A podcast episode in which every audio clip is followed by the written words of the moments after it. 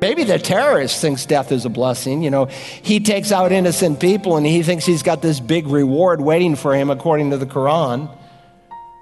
Or maybe the politician who advocates abortion, they argue death is a blessing because now your problem's gone.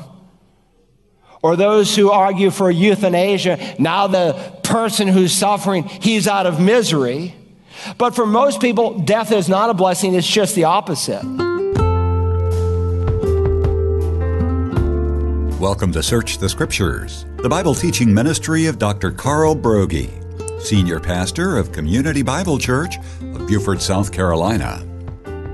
We're nearing the end of our study of the book of Revelation, and last week we began a message entitled God's Last Call to Be Saved. Our passage is from Revelation 22, verses 16 and 17. This passage, among other things, affirms Jesus' lineage from one of the 12 tribes of Israel. As we pick up, Dr. Broggi from the book of Genesis looks at which tribe gave us our Redeemer Messiah. So, which of the 12 sons will the Messiah come through? Well, fast forward to Genesis 49. By the way, when, when God meets Moses in Exodus 3, he identifies himself as the God of Abraham, Isaac, and Jacob because of this marvelous covenant that God made. Genesis 49, if you remember, God has already renamed Jacob Yisrael. He has 12 sons, but to which son will the promise of the Messiah be passed? Well, Jacob, he's sick, he's on his deathbed, and one by one, we are told in verse 1 and Jacob called his sons and said, Gather together that I may tell you what shall befall you in the last days. Now, as you read this chapter, it contains blessings given to each son, along with prophecies that deal with the last days. Three times in verse 28 of this chapter, we're told that Jacob's words were a blessings to his, a blessing to his sons. But they're more than a blessing. There's a prophecy. Remember, prophecy is history pre written. And he goes all the way to the last days, to the final days in human history. This is the first of 14 times the expression the last days is used in the Old Testament. And in each occasion, it's connected with the Messiah and his coming to the earth. Now, we're told in verse 2 gather together and hear, you sons of Jacob, and listen to Israel, your father. Jacob is going to give a prophetic blessing to each of his sons. And what is remarkable is that though the Bible says his eyesight is dim, his body is worn out, his mind is crystal clear. He recalls, of course, each son's name. He recalls their history, what they had been like, and what plans God has for them. Listen to Yisrael. He uses his covenant name that God had given him after he had become no longer self centered, but God centered where he was broken. Listen to Israel, your father. He is saying, What I'm about to tell you is not from my clever, ambitious nature, but it's from the new man that God has made me. And our interest again is trying to learn which of the sons does God carry the covenant blessing on. Well, look in verse 8. Judah, you are whom your brothers shall praise. Your hand shall be on the neck of your enemies. Your father's children shall bow down before you. Judah had prevailed. He had some problems in the beginning. He became a godly man. And so leadership is given over his brothers, his enemies, and over his father's children. And prophetically, there's a whole sermon in this, and I have one on it if you're interested. The Messiah will come through the tribe of Judah, and there'll be three groups of people that will acknowledge the lordship of the Messiah. The Jews, his brothers according to the flesh, the Gentiles, who have constant hostility towards him. And we will see even at the end of the time, all of the nations, meaning all the Goyim, all of the uh, Gentile nations of the world will go against Jesus and the church, his father's children. Judah is a lion's whelp, verse 9. You know what a whelp is? It's the young of a, a dog or a wolf or a lion. Judah is a lion's whelp. From the prey, my son, you have gone up. He bows down, he lies down as a lion. And as a lion, it's technically feminine in Hebrew, who shall rouse him? Now, the ESV actually does a great job. Usually they ESV is a great translation. But they really pick up the fine nuance here. Let me read the ESV. Rarely do they supersede the NASB, but they do here. The ESV captures the fine nuance of the Hebrew here. It says, Judah is a lion's cub. That's what a whelp is. From the prey, my son, you have gone up. He stooped down. He crouched as a lion and as a lioness, it's feminine. Who dares rouse him? So Jacob compares Judah, notice, to a lion's cub, a lion, and a lioness. No one is going to challenge a lion's cub with all of its new strength or a lion who is king, much less a lioness who's going to protect her young. And Judah is telling Jacob that his people would be the royal line. As the lion is king among the beasts, no one is going to tamper with Judah. And so the Spirit of God is prophetically beginning to unfold further. And again, this is a sermon in itself, and I have it, and I walk through all the fine points, but I'm just trying to give us the broad strokes this morning.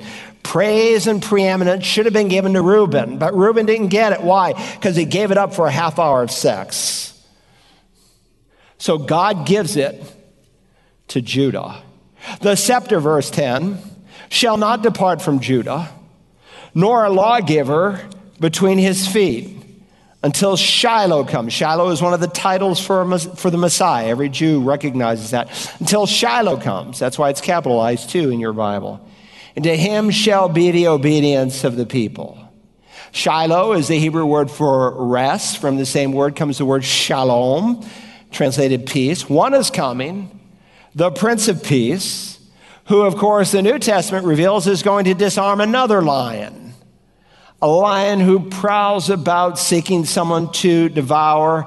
And of course, Paul says he will make peace through the blood of his cross and he will disarm that lion. And during Shiloh's kingdom, when Messiah reigns on the earth, he will bring peace. And so we've already studied from Isaiah and from Revelation when Messiah comes, he will rule the world with a rod of iron. Now, Judah had four children. So goes Abraham. There's a reason to this madness. Stay with me. Abraham, Isaac, Jacob, Judah. He's got four kids.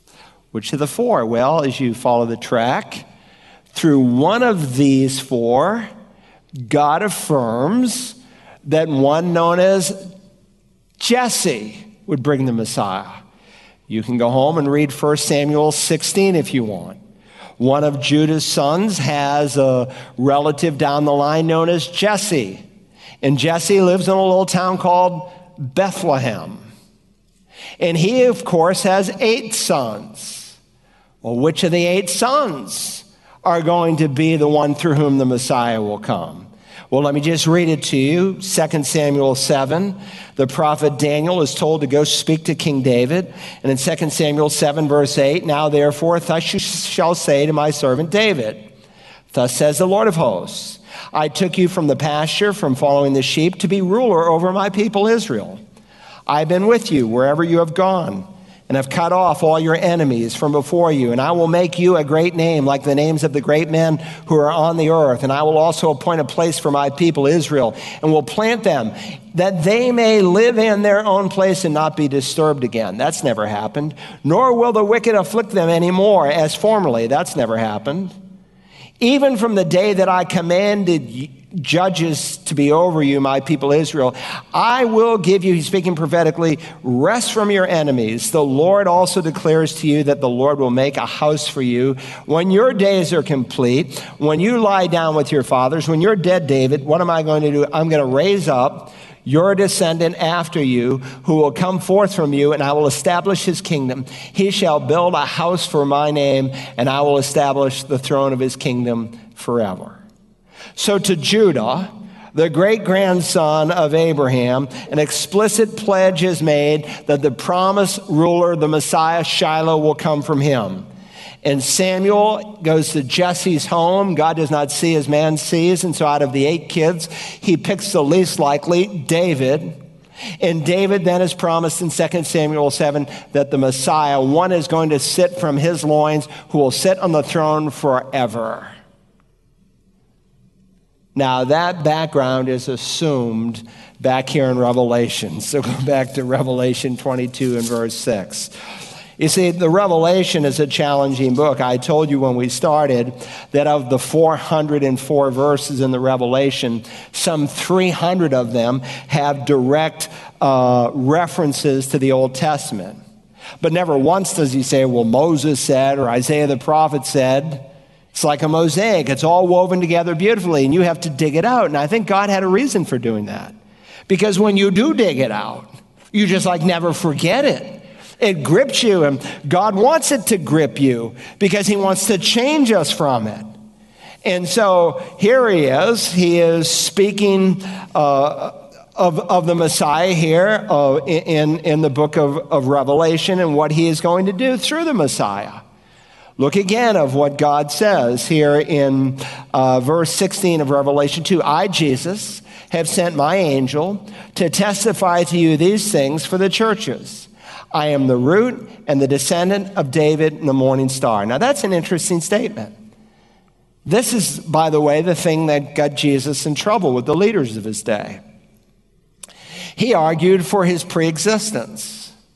He said, Before Abraham was, I am that ever before Abraham came into view, I existed long before Abraham. He was claiming to be the eternal God. Why are you stoning me for these good works I do? No, but because you, who are just a man, they said, are making yourself out to be God. And so when he says, I am the root and the descendant of David, every reader in the first century knew the implications of that.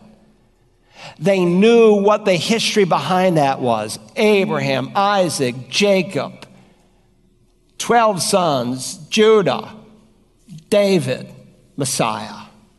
They understood the inference behind it. He is the root of David, and notice he's also the descendant of David. How can you be both the root of David and the descendant of David? You can only be the root of David if you existed before David. And you can be only the descendant of David if you, as God, became a man. And so Jesus, who is eternal, for there was never a time when he was not, left the splendor of heaven and he becomes a man through the lineage of David. I am the root and the descendant of David. That is only possible if he is both fully God and fully man. The eternal God predates David. And yet, just as the prophets had written, he would come through the line of David. Notice also, he identifies himself here in verse 16 as the bright morning star. Or you could more loosely interpret it, though the word and is not in the original, the bright and morning star. It reads a little smoother. You know what a star is. Today we refer to someone typically who is famous as a star. We speak of a star athlete or a rock star or a movie star. And the whole idea of a star being famous has its roots in Scripture, as many expressions that we have today, all the way back in the book of Daniel, chapter 12, when he speaks of faithful believers who share the gospel. They'll shine like the brightness of the sky above, and those who turn many to righteousness like the stars forever and ever. Not to mention, the coming of the Messiah is associated with a star. Even the angels are called stars, according to Job. When the creation was made, the morning stars, meaning the angels, sang. Now, most of you know that there was one particular angel who's also called the star of the morning. Now, the King James doesn't interpret the Hebrew name, it just renders it Lucifer. But the word Lucifer in Isaiah 14 and verse 12 means the star of the morning. And of course, we studied the fall of Satan from Isaiah 14 and Ezekiel 28 when we were way back in Revelation 12. And we learned something in the New Testament that's not revealed in the Old Testament that when Satan rebelled, he took one third of all the angels with him who today are demons. Now, the only time the title Morning Star appears in the Bible in reference to Jesus is right here in Revelation. What's the point? This is the end of time. The battle is over. Very simple. Christ is won, Satan is lost. That's the promise of salvation. He is coming. And so, you know, you go to Israel today, And I don't usually take people there because I think it's a questionable spot. But what happens there is very affirming. And that there's a spot and they say, This is the tomb of King David. But the fact that they revere King David's tomb is because they recognize that through David's lineage is coming the Messiah himself. That's the promise. Beyond the promise, there's the plea of salvation. I'm actually almost done. Stay with me. The plea of salvation. Let's read the first part of verse 17. The Spirit and the bride say, Come, and the one who hears say, Come, and let the one who is thirsty come. Now we would do well to yield to this one who comes from David's loins, to wash our robes in the blood of the Lamb. And you have a question, some of you listening to me, that you need to answer. Am I going to embrace the Lord Jesus as my king or not? The Spirit and the bride says, Come. Now, I think this is fitting. Here we are at the end of Scripture, the final words that God ever wrote and recorded for man come here at the end of the Bible, and he wrote every single word, every single thought was inspired through the Holy Spirit. We have one book 40 some authors, most of whom never met each other. They write over the course of 1,500 years. They live on three different continents. They write in three different languages. And when it's all brought together, there's one cohesive thread from Genesis to Revelation. Why? Because behind each human author, there is one divine author, God the Holy Spirit. And now God the Holy Spirit speaks. Now we've seen him speak one other time. Hold your finger here for just a moment and turn back a few pages. Revelation 14. Revelation 14, and let's look at uh, verse 13. And what I find interesting, and here's the point I want to make, that in both instances, when the Spirit of God speaks, he says one word. And it's not by accident. Because he came, the scripture says, Jesus said, not to exalt himself, but to exalt Christ. Look at 14, 13. And I heard a voice from heaven saying, Write, blessed are the dead who die in the Lord from now on. Yes there's his word. Yes, says the Spirit, so that they may rest from their labors, for their deeds follow with them. Now remember, the Holy Spirit is addressing believers in this passage. And so appropriately, because it's the Spirit, of course, who convicted you before you were saved. He convicts you of your sin and shows you your need. He is the one, the moment you believe, who regenerates you he makes you a temple of the Holy Spirit. He is the one who allows you to know God not just in a historical way, but in a real way, that they may know you, the only true God in Christ whom you have sent. He is the one, once you're saved, who teaches you. Yes, I can preach truth, but only the Spirit, our anointing, can impart that truth to you. He illumines the truth to you. He's the one who is your helper, who wants to strengthen you for the challenges of life. He is the one who gave you a spiritual gift so you can serve the body of Christ. He is the one who comforts you in all of your heartache. He is the one who seals you for the day of redemption. And when you finally die, he says, Yes because his job and his work over you is completed. And of course, in verse 13, there's a strong contrast between the saints here who are described as having rest and the wicked, whom the scripture says have no rest day or night in verse 11. They rest from their labors in what sense? When we get to heaven, is it some big rest home where we just sit around in a rocking chair? Not at all. He uses a specific word for rest that refers to the absence of strain and turmoil and heartache. It's a specific word that he uses. Listen, we will serve the Lord day and night in heaven, the Bible says. We will work. Our God is a working God. Work is not a result of the fall. What came as a result of the fall is how work now has to be carried out. And so in heaven, there's no more heartache, no more struggles, no more disappointments. No longer will there be any death, any mourning, any pain or crying. Why? Because all those things have passed away so that they may rest from their labors, for their deeds will follow them. Remember, he's speaking in the context of tribulation saints, and their deeds follow them. Remember what these saints are like. Many are starved to death. Why are they starved to death? Because they refuse to identify with the Antichrist and they can't buy or sell anything. Most of them have their heads cut off. And Jesus said they all would have died had not God cut those days short. And so here are these people, the most hated, the most sought after believers in all of human history, constantly being chased down. And God says, Blessed are the dead who die in the Lord from now on. Now, we don't usually think of death as a blessing, but it will be especially, I mean, we think maybe the terrorist thinks death is a blessing. You know, he takes out innocent people and he thinks he's got this big reward waiting for him according to the Quran. Or maybe the politician who advocates abortion, they argue death is a blessing because now your problem's gone. Or those who argue for euthanasia, now the person who's suffering, he's out of misery. But for most people, death is not a blessing, it's just the opposite. Yet for the believer, death is a blessing because to be absent from the body is just a change of address. You're home with the Lord. And there's no more persecution, especially for these who are in the summation of all of the Holocaust in human history brought together. The Spirit and the bride say, Come.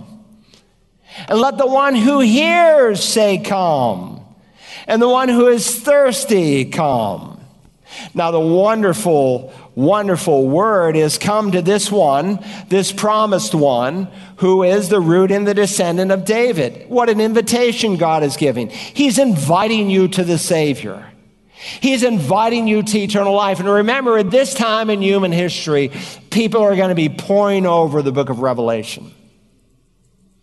They're going to be reading this book like they've never read it before.